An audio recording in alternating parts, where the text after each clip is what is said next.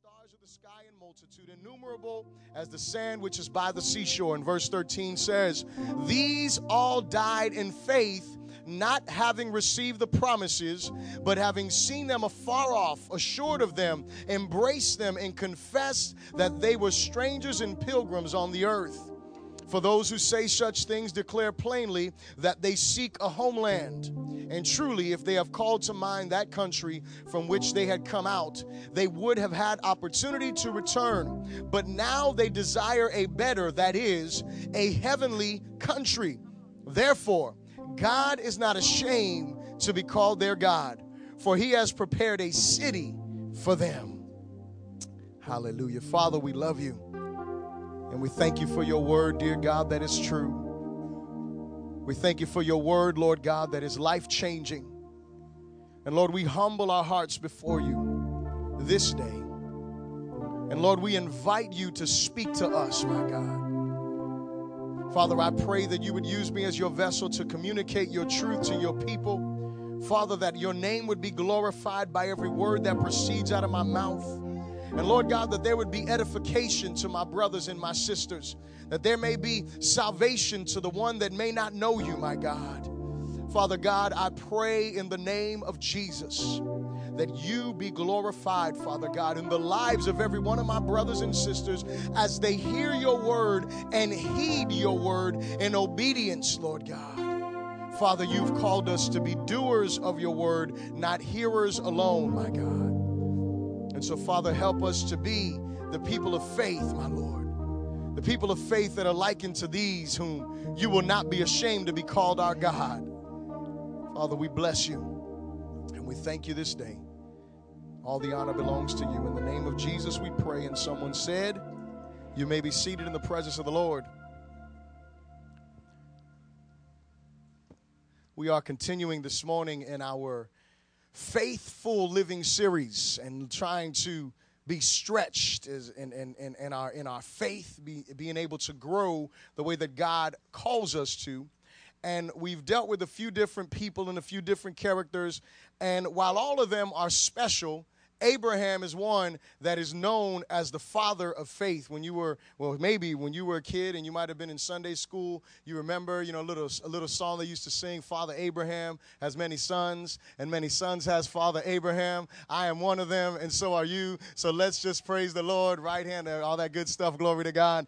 And so, what we realize is that there's a reason why they made these songs about Father Abraham, and it is because he is called the father of the faith. And there's reasons for this, and it is because, first and foremost, he was the father of the nation of Israel. Why is that important? It is important because him being the father of the nation of Israel is also the same place from where our Savior, Jesus Christ, comes from. So he is the one. In, in chapter 12 of the book of Genesis, the Bible says that when God is speaking to Abraham, telling him to leave his father's house, and he goes through all of these things, he said, And all nations will be blessed through you. And it wasn't just because Abraham was going to be so great, but it was because of the Savior that was going to come through him. And it is amazing when you begin to study the scriptures because you look at how long ago Abraham was, and when you follow throughout biblical history that is proven to be reality, you will find the providential hand of God. You will find God's awesomeness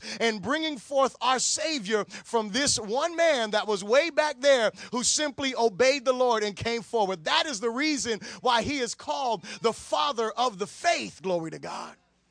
But there's another reason why I believe he's called the father of the faith or, or, or, why he's a great example for us to look at. And it is because in the life of Abraham is when we begin to see something that none of us like to do, and that is waiting. Mm-hmm. You see, we love to hear God is stretching us. Amen. Glory to God. Some of us are like, nah, Bishop, we don't love to hear that no more because we've been hearing and seeing how the Lord is stretching us. Praise the name of the Lord. But it was exciting the first time you heard it. At least it was exciting to me.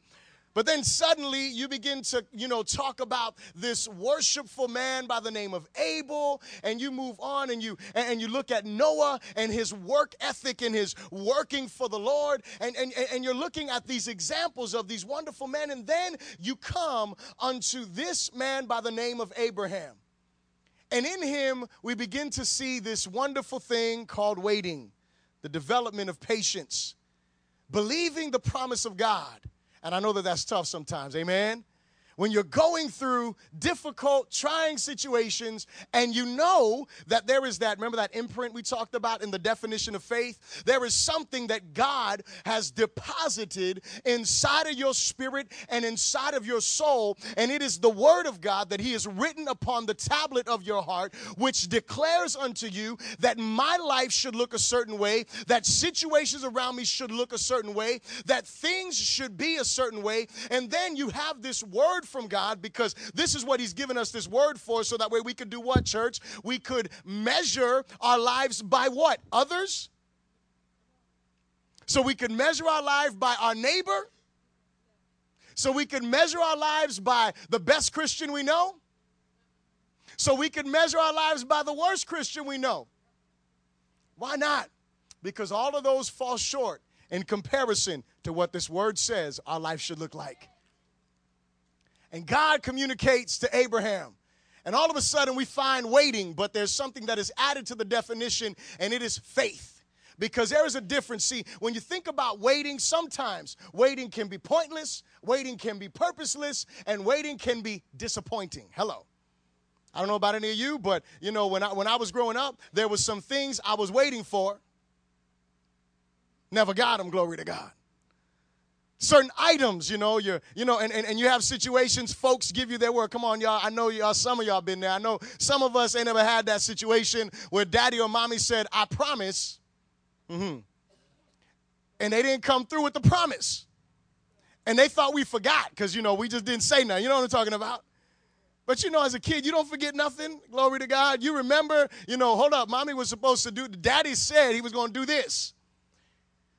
Now, listen, families, brothers and sisters, parents, it is very important for you that you come through with your promises. Why? Because if you do not come through with your promises to your children, you distort the view of their Heavenly Father. And if you are a parent that is failing to comply with what you said you would do for your children, listen to me, you are hindering your children from putting full faith in God because we are the reflection of God to our children. So listen to me. I know that you want to give your kids everything, but don't promise them the world if you can only afford them a corner of a block. Hello. Let them know, baby, I love you and I want to give you everything, but this is all you're going to get. Don't be signing no rain checks, glory to God, because you're going to forget about that too. Because life just is what it is, and you want to do it. See, and this is the thing we have got to be able to, to, to understand and be honest with ourselves with what we are able to give our children. Hello.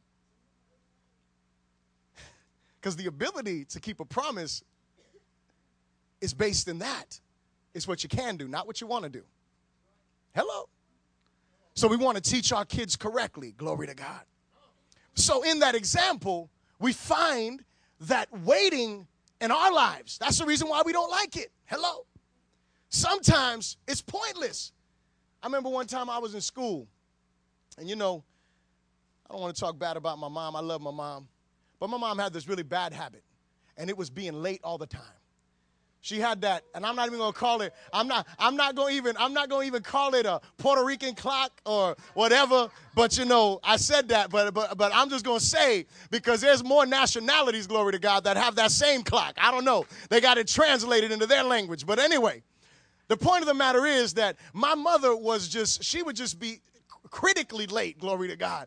I remember one. I remember in middle school. One day I sat outside. Okay, and that, this is no lie. Middle school gets out like at that time around 3:45, right? So I'm sitting outside, and I'm just chilling, watch the buses leave, and I'm like, she's coming. You know, friends are leaving. I'm like, okay. Teachers walking by. Are you okay? You need a ride home? No, no, my mom's coming. She got me. Glory to God. Custodians leaving because, you know, they leave last, glory to God. They got to clean everything up. They looking at me like, you, you all right? You need a ride home? Listen, lights in the parking lot come on. It gets dark, and I'm sitting in the same spot waiting on my mother to come get me, glory to God. Hallelujah. I've been delivered, though. Hallelujah. I got my own car now, praise the Lord. Ain't waiting on I'm sitting in this parking lot. My mother never showed up, glory to God. My grandmother pulls up. Your mom forgot about you. it's all right, glory to God. I've been healed, praise the Lord. Listen, it was a disappointment, don't you think? I'm sitting out of here in front of this school. I'm telling everybody, my mama's coming to get me. I got a ride. See, sometimes we find ourselves in those type of situations in our lives. And see, Abraham brings in this aspect to faith. There's some things that happen when you are waiting in faith. When you are waiting in faith, you are worshiping while you're waiting. When you are waiting in faith, you are walking while you are waiting. When you are waiting in faith, you are working while you are waiting. You are not sitting on a corner just saying, God is going to do this, but you are worshiping Him throughout the time while you are waiting and waiting on Him to bring it to pass. You are giving Him all of your life and all of your worship. And as you are waiting for Him to bring to pass whatever He said, you are also walking with Him day in and day out because you realize there is no point for me to sit up on a curb waiting for something and acting like I don't know if God is going to do do it, but I need to demonstrate to God by my walk every day with Him, walking according to His word in obedience. See, this is the thing with us is that when we look at the word of God, we feel like, okay, I'm waiting for God to do this and then I will do this. No, no, no. We got it backwards, church. What we've got to learn to do is we know that God said this and He meant this. And so what we need to do is walk according to the standard. And if we will walk according to the standard, we will do what? We will eventually walk into to what he promised. Well, I'm waiting for God to heal me and then I'll praise him. I, am waiting for God to give me a raise, then I'll tithe. Mm-hmm. I'm waiting for God to fix my spouse, then I love upon him. Hold, hold, hold, hold on a second. Is that what the Bible said, church? No. The Bible says, regardless, you are to love like what? The way that Christ loves. Listen, listen, listen. If the Bible tells you that you are supposed to love your enemies, wouldn't that say? I know our spouses sometimes act like our enemies, glory to God. But even if they enter into that category of enemy, we still got to do what? Love them. The Bible doesn't say if you got enough money in the bank account tithe, it says to bring in all of your tithe and your offering, and then what? He will open up the windows of heaven and pour you out a blessing that you will not have room to store. Is that not what the text says? The text didn't say, wait till you have too much to store. Hello? Church, listen to me. We've got to be the people who embrace the story of this man by the name of Abraham and say, okay, we understand that we have got to walk by faith while we're waiting by faith. We have got to worship by faith while we are waiting by faith. We need to be like Abel while we're waiting. Hello? We need to be like Enoch while we're waiting. Hello. We need to be like Noah while we're waiting, working for the kingdom of God in conjunction with God. That is what we are supposed to be doing until He brings to pass His promises in our lives. You see, when you are waiting in faith, waiting in faith never disappoints. It is filled with purpose, and you will eventually see the point of why you had to wait that long. Hello?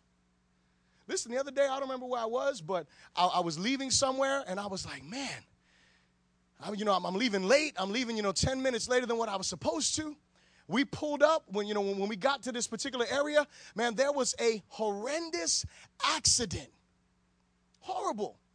You know, I'm thinking I'm being held up or whatever the case is. No, I was being protected from something that the enemy wanted to use to do what? To make you have another preacher up here instead of me. Hello. Make my wife have to go look for someone. She ain't going to find one like me, glory to God. But you know. Listen.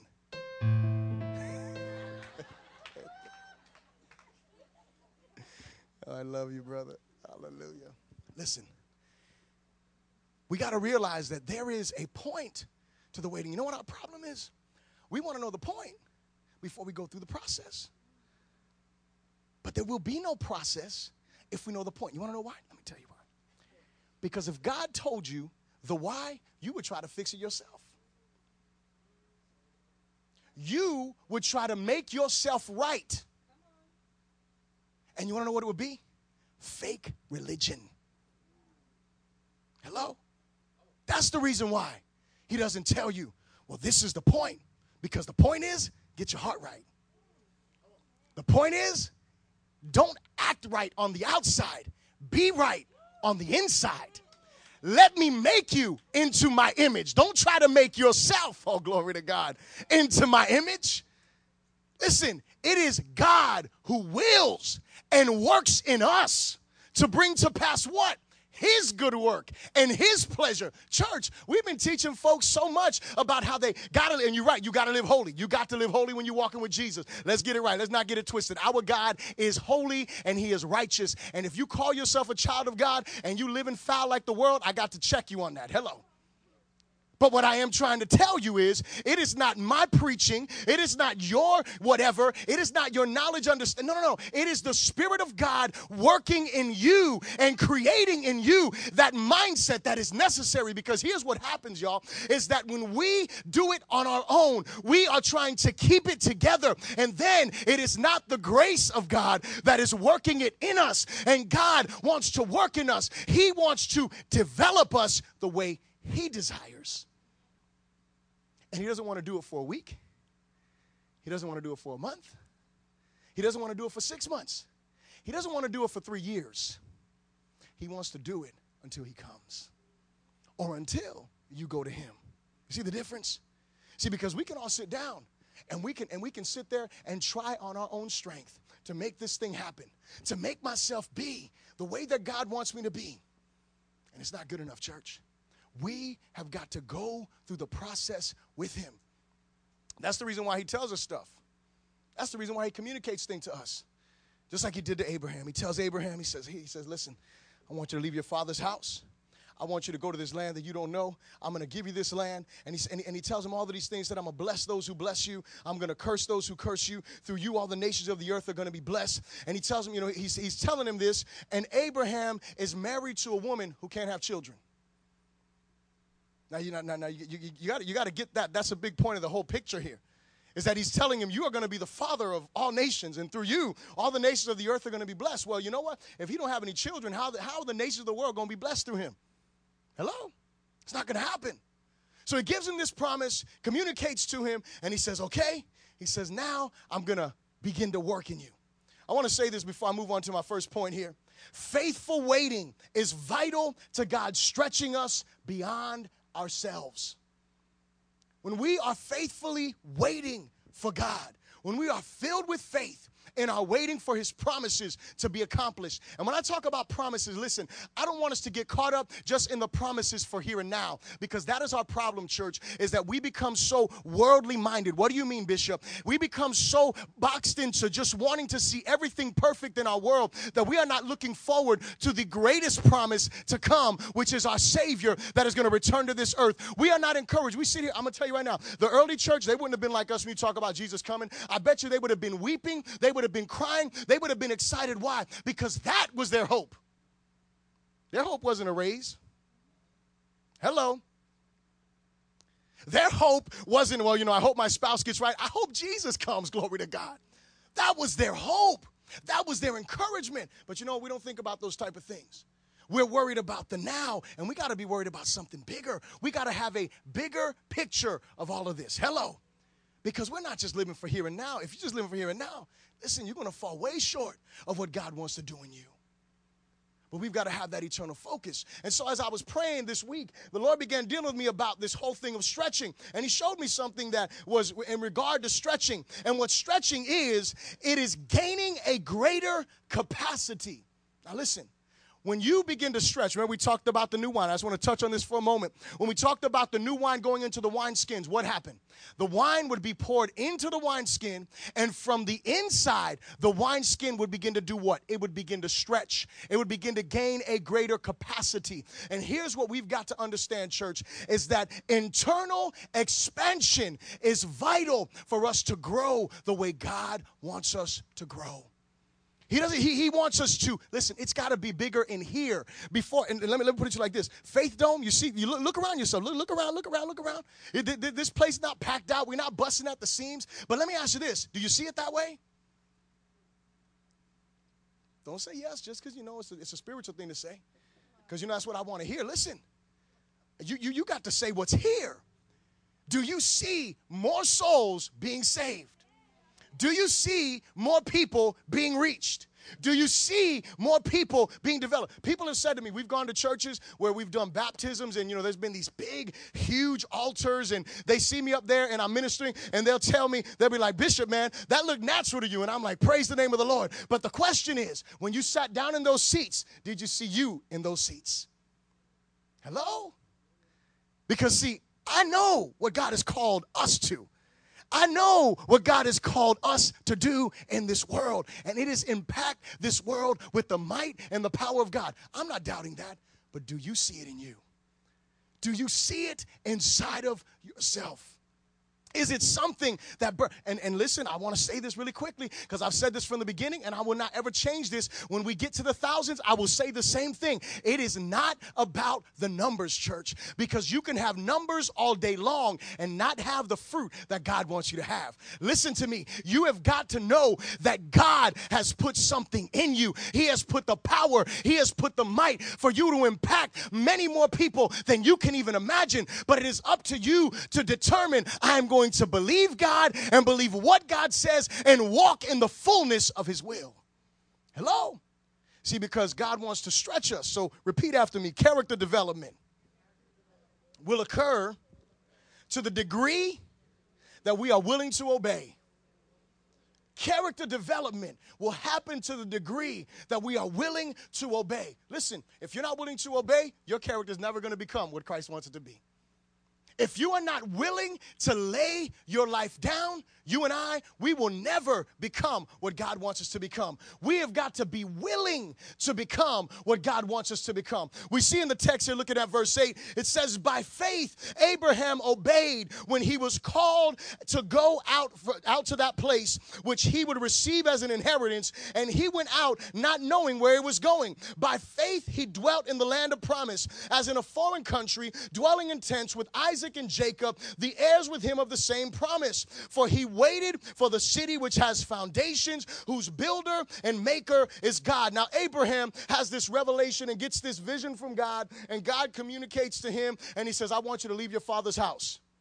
Now, to bring this into perspective, I got to help you to understand something. It was not like it is today, okay? It, it, wasn't, you know, the way that we are. Back then, this was tribal living, okay? So there was like tribes, you know, based on a family. I mean, this was a big family. That's where you get those cliche that it takes a tribe to raise a child because back in those days, that's how it was. They lived in this community, this tribal community. When you, if you ever go to like um, Mexico or these different places, you see a better picture of what God was speaking to Abraham because they have this tribe, they have this little town, and everybody goes, they worship at the same place, they have these big banquets together. I mean, they had a serious big family. And so it was unheard of for folks to just get up and leave their tribe. Why? Because when you left your tribe, it wasn't like now. See, this is this is one of the things that the enemy has done. It's like, you know what? I'm gonna just get my own job, have my own car, and I don't need nobody else.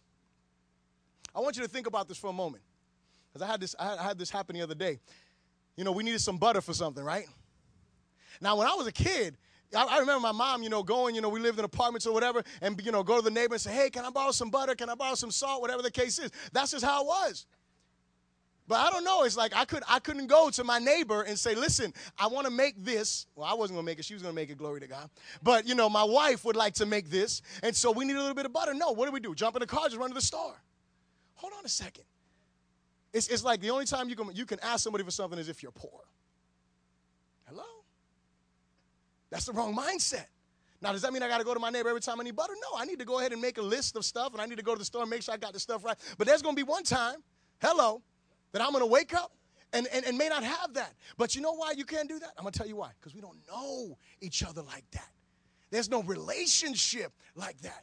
When we when we come into our house, I mean, I see it all the time. And I and now because you know I'm being convicted of this, you know, I used to just do just I would get into I would pull into my driveway and you know I have my head down, I would turn off my car, open my door, grab my bag, and I would do like a beeline into my house. And it was like now I went into my castle, pulled up my drawbridge, and that was it. I'm good to go. And if you guys read the book, the the Disciplines of a Godly Man, you know how he talks about that. But listen, that's how it was. I wasn't looking around to say hello to my neighbors, but my neighbors need Jesus. Hello. My neighbors need Jesus. And guess what? God allowed us to live on that wonderful place in that wonderful corner right there to do what? To reach some folks for Jesus right in that neighborhood, to share community. But here's the thing we don't have that mindset. So when we look at Abraham leaving his father's house, for some of us, it's like no big deal because we couldn't wait to leave our house. Wait till I'm 18.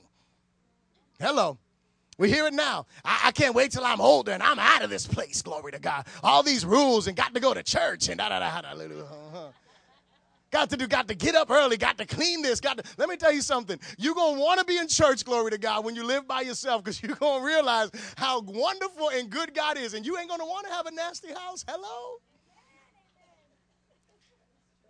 So, guess what? Glory to God for mom and dad. But the point is that most of us, you know, we grew up in situations, couldn't wait to get out of the house, couldn't wait to move on our own. And so now, when we talk about Abraham leaving his house, not a big deal. But listen, Abraham was not just leaving the comfort of his family, but he was leaving the protection of his tribe. He was leaving the provision that was there. He was leaving everything to go and do what? To go start a life of his own. This is what he was doing.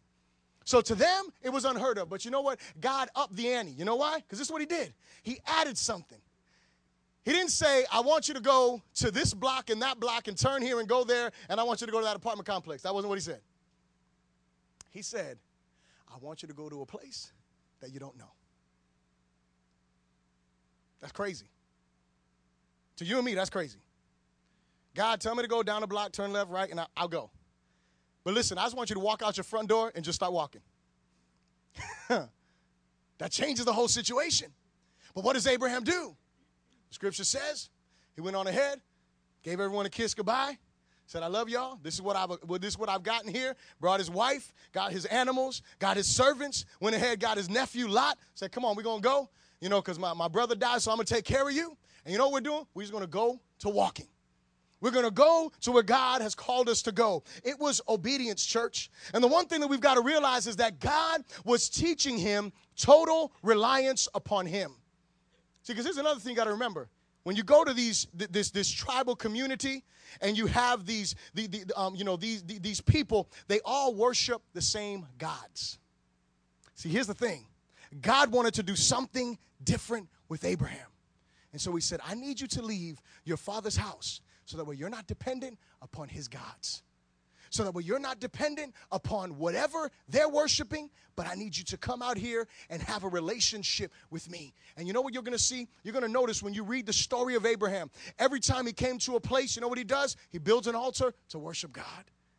He builds an altar, and that way, the, the one true God who revealed himself to me, Jehovah God, I'm worshiping him. Everywhere he went, he was honoring him and glorifying him. That's the way communities develop. It's developed around who? It is developed around God because you know what we realize? We realize that he is the provider, he is the one who protects us, he is the one that keeps us. And so Abraham says, I'm leaving my father's house, and so now I'm dependent upon my heavenly father. And so God is teaching him this total reliance upon himself. And here's, here's the fact is that it is necessary that you and I have this same type of mentality, this same character trait of willingness to rely upon God if we ever plan to see the purpose of God fulfilled in us. If we are ever going to see God's purpose fulfilled in our lives, we've got to come to the place that we say, you know what? I am going to be 100% reliant upon God and not anybody else. Amen? Obedience, obedience to the word of God, church, is not optional. See, this is our issue is that we think obedience to the scriptures is optional. I don't know where we get this mindset from. That we're going to obey whenever we want to obey because you know what you know why we have this mindset? I'm going to tell you why we have this mindset. We have this mindset because we have such a merciful and gracious god and you know he's got some pretty big hands and so i want you to think about this for a moment. Imagine you know me you know you we get upset with our child our child is acting up we give him a little smack in the butt smack in the leg if they were really coming out the mouth or slapping the lips whatever the case may be right? Just imagine that. Now imagine the size of god's hand and every time we acted up, he decided to give us a little whack. So he don't do that. You know what he does? He says, God will not be mocked. Whatever a man sows, that will, that's what that will he reap. So here's what happens. You go ahead, you don't obey God's word, you do your own thing, and you get away with it. Nothing happened. Lightning didn't strike you. Oh my goodness. I'm okay. You do it again. No lightning. Everything is okay. You do it again. Still no lightning and you continue to walk the way that you want to walk. And here's what you're doing number one, you are becoming desensitized to God's conviction. Because what you're doing is you're making up your own way of doing this. But here's the problem this, this is the situation, this is where it gets ugly.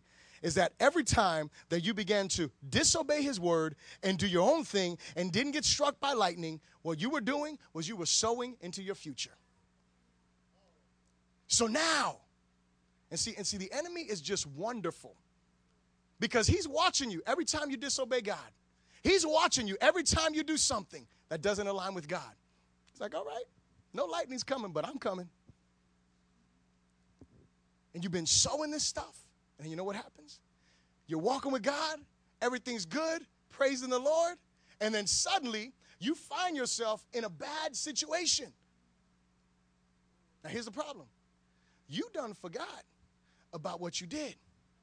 Here's the beauty God forgave you for what you did, but you still got to get through the trial. You still got to get through what you sowed. We don't want to do that. And see, that's the place where many people do what? I'm not going to walk with God. Why, why, why am I going to walk with Him? This is too hard. Church, it's not that hard to serve the Lord. I'm in love with my wife, right? I want you to think about this. How do, how do you think it would be an insult if I said, man, it is hard to be faithful to my wife?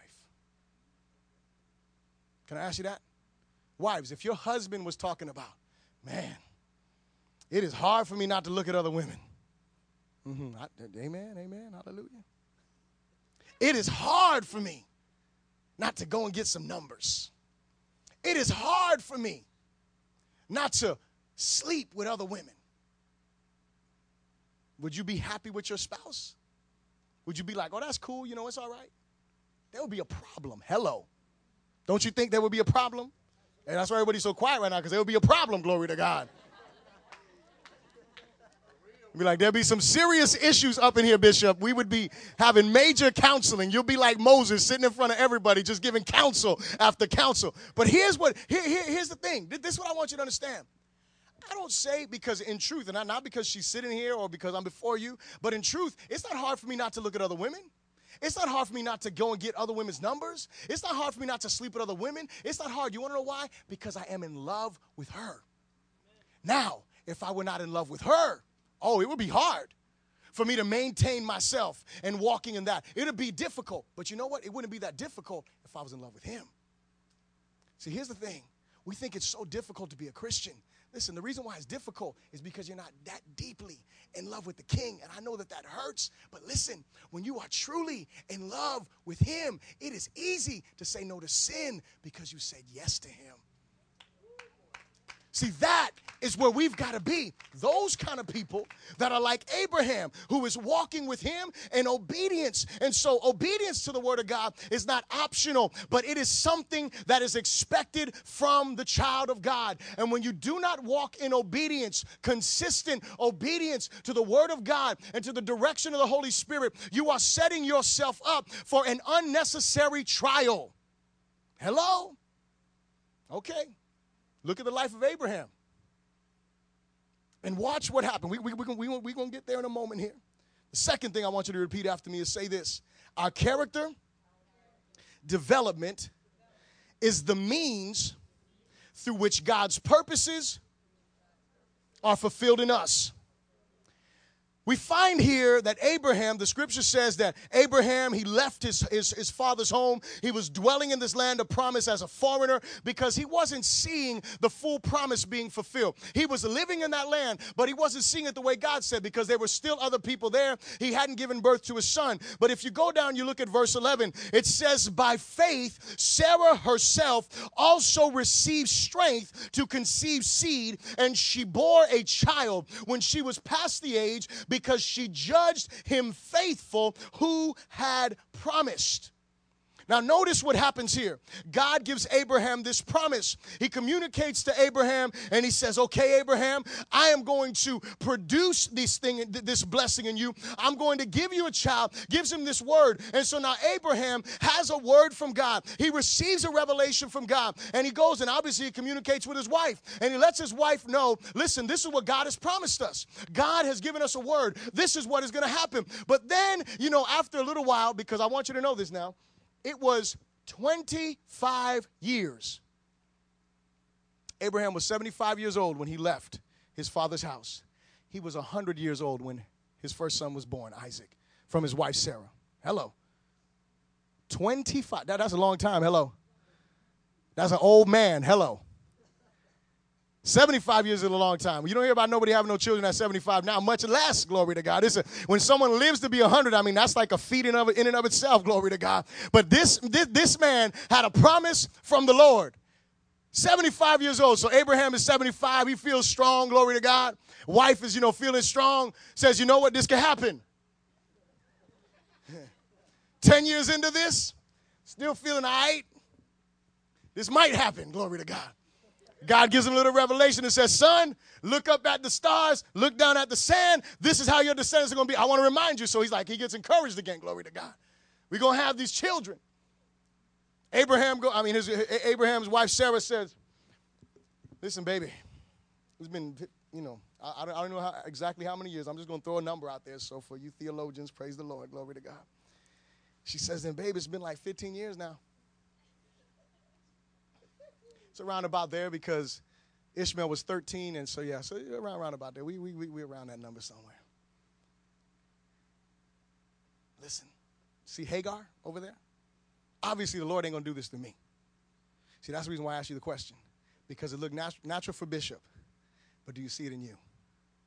Do you see the greatness in you?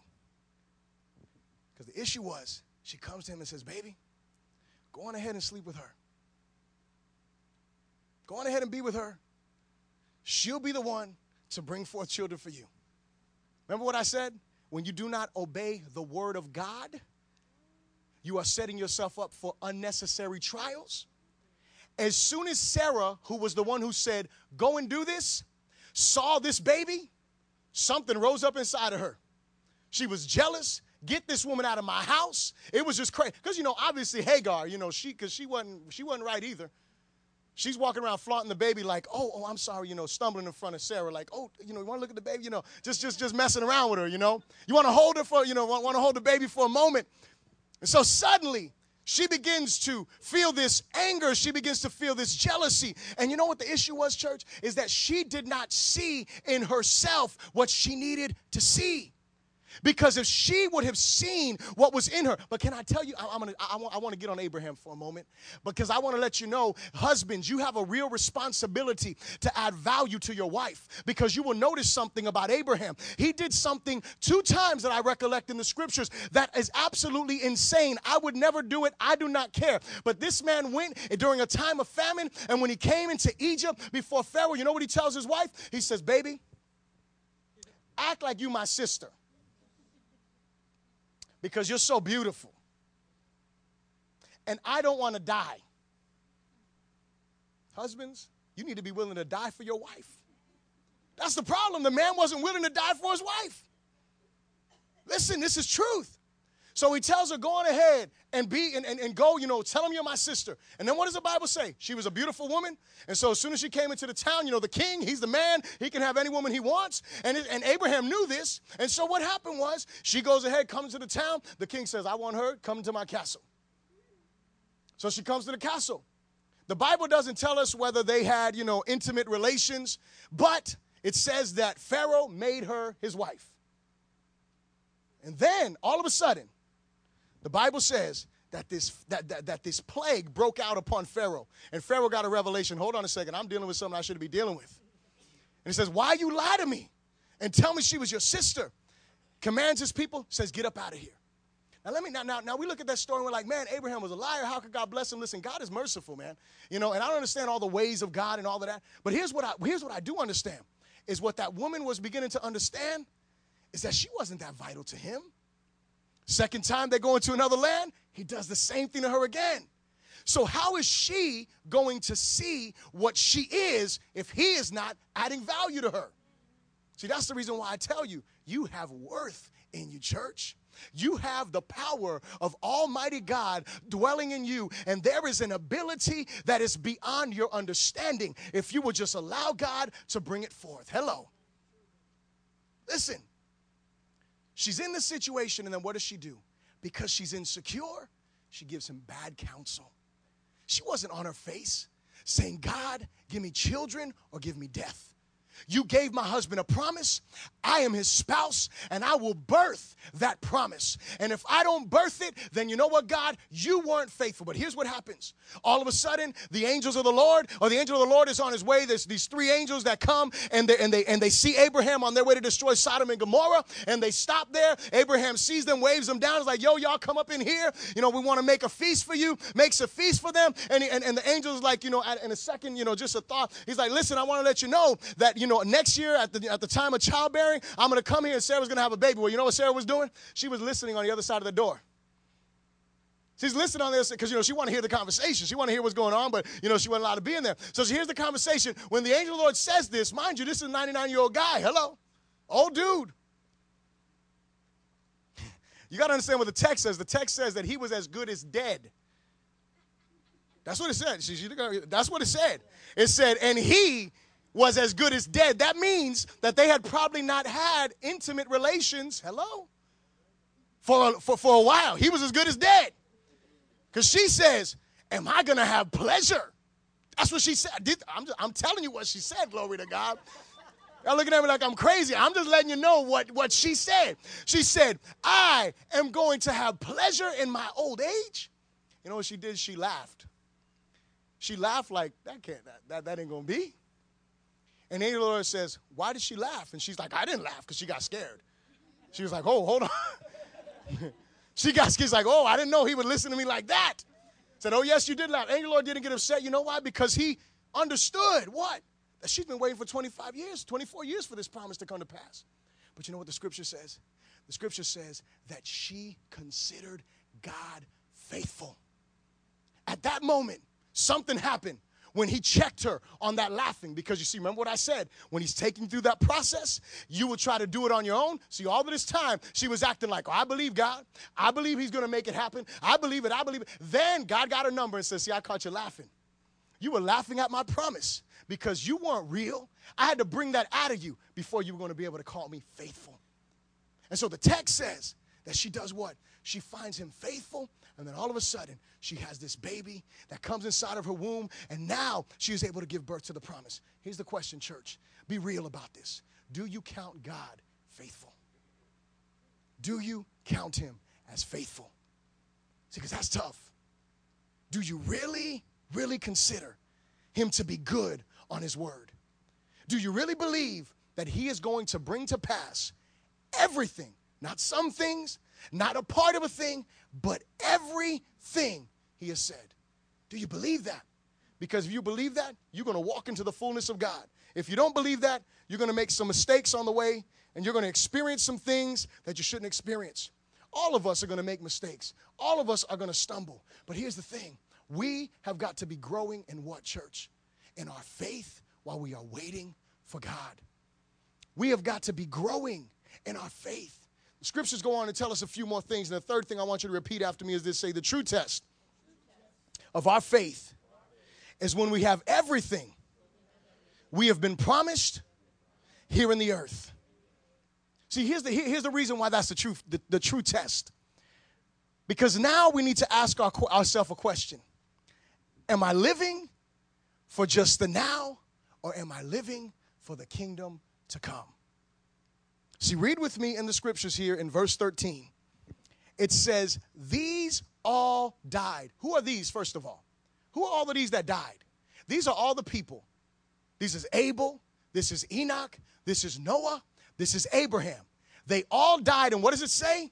Not having received the promises. Wait a second. I thought Abraham had the child. Oh, he did have the child.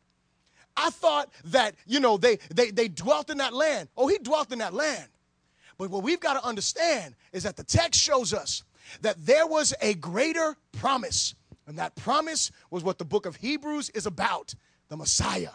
It was Jesus Christ. And you see, all of these things that they understood and all of these things that they saw, they knew that those were promises that were going to bring forth this promise, that were going to bring forth this seed that was going to be a blessing. But all of these people died with the hope of what you and I know today, and that is Jesus Christ who died for our sins. They died, they, they didn't receive the fullness of the promise. But look what the scripture says. But having seen them afar off, how did they see them? They saw them through the eyes of faith. They saw that, you know what? If I will obey God and I'm going to be a blessing to all nations, then it is going to be by me doing this. And he saw that in the future, but he died without seeing the fulfillment of the promise. He goes on to say, they embraced them and confessed that they were strangers and pilgrims on the earth. For those who say such things declare plainly they, they, they declare plainly that they seek a homeland. And truly, if they had called to mind the country from which they had come out, they would have had opportunity to return. But now they desire a better, that is a heavenly country. Church, listen to me. When you look at these people that were in the scriptures, you begin to understand here that they were people that had truly died to their world. They were not living for this world, they were living for the kingdom to come. Abraham, he was not living for a piece of land in the natural, he was living for the kingdom that was going to come through his loins. He wasn't living for his son Isaac, and we'll talk about that a little bit next week. He wasn't living for that son, he was living for the son of promise who was to come, which is Jesus Christ. That is why they died without without receiving the promise because though they saw God fulfill the promises in the natural and, and the things that went on here, though they saw God eventually bring them into the land of promise, they had not seen the Messiah who was talked about way back in the conversation that God had with Adam and Eve when he said, The child that is going to come out of you will bruise the head of the serpent. They had not seen that promise, and that promise of deliverance and salvation was what they were waiting for. That's what they were waiting for, church. They were waiting for the Jesus that you and I have heard about and some of us know. That's what they were waiting for. And so here's my question as I'm closing What is it that you are living for? What is it you're living for? Are you living for the here and the now? Or are you living for the kingdom to come?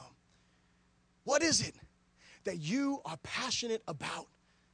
Are you just are you just passionate to have that American dream? You know, nice house, little picket fence, maybe a little dog if you're into dogs, couple of kids, make sure they go to college. Is that what you're living for? You're living for that nice car. What is it you're living for? Because see, here's the thing. If you're living for those things, you're living way too small. If you're only living for that, you're living way too small. You have got to live with eternity in focus. You've got to live with eternity in your mind, realizing that you know what? We're going to be on this earth 70, 80, 90. Some of y'all might make it to 110, 120. Who knows? Glory to God. But that's going to be it. And then everything that we've accumulated, everything that we gained, we hope that our kids, will take care of them. But there's no guarantee. But when we go, all of that stuff ain't gonna matter. See, we've got to be the type of people that are living for the greatest thing, and that is seeing our Lord. And so the question is, what are you living for? For young people, I know it's like, Bishop, you know, I'm young, you know, 14, 15, 16, 17. You know, I'm not, not even thinking about eternity. But listen, you don't know when eternity begins. Eternity for you could begin when you walk out these doors. God forbid you could get into your car and a, and a fatal accident occur and eternity began. And you were too worried about a text message, a MySpace. And I'm not saying any of those things are not important. All I'm telling you is they are not as important as eternity. And we've got to ask ourselves that question this morning What am I living for? Am I living for the Savior who lived and died for me? Or am I living just to have my own things? Why am I serving Him? Is it because He's going to make everything good? Is that why? Or am I serving Him because He's promised me eternal life? And I want to come before His presence. listening to a song this morning and I loved it. One of the things that He says is, I want to live my life poured out. I don't want to go to heaven filled with dreams. I don't want to go to heaven filled with all kind of good stuff that I went to heaven and said, "Okay, God, I was all right. Thank you for saving me. We good to go." Hold on a second. I want to waste, and when I say waste, I don't mean it in the negative sense. I want to spend my life on Jesus. I want to spend every breath that I have on my Savior. And that has got to be the heartbeat of every child of God. It's not for Bishop because he's the preacher and he's the leader of the church and he's got to spend. No, no, no, church. The Apostle Paul, he told Timothy, he said, Listen, I am being poured out as a drink offering. And as he communicated all of those things, what did he tell Timothy? He told Timothy, Imitate me as I imitate Christ. And you know where he gets that? That revelation comes directly from what a Christian really is it is a person who is imitating imitating Christ, who is imitating the Savior. And what did Jesus do on this earth? He lived for one thing, church, and that was the will of the Father being done in his life. Stand to your feet, please, and bow your heads.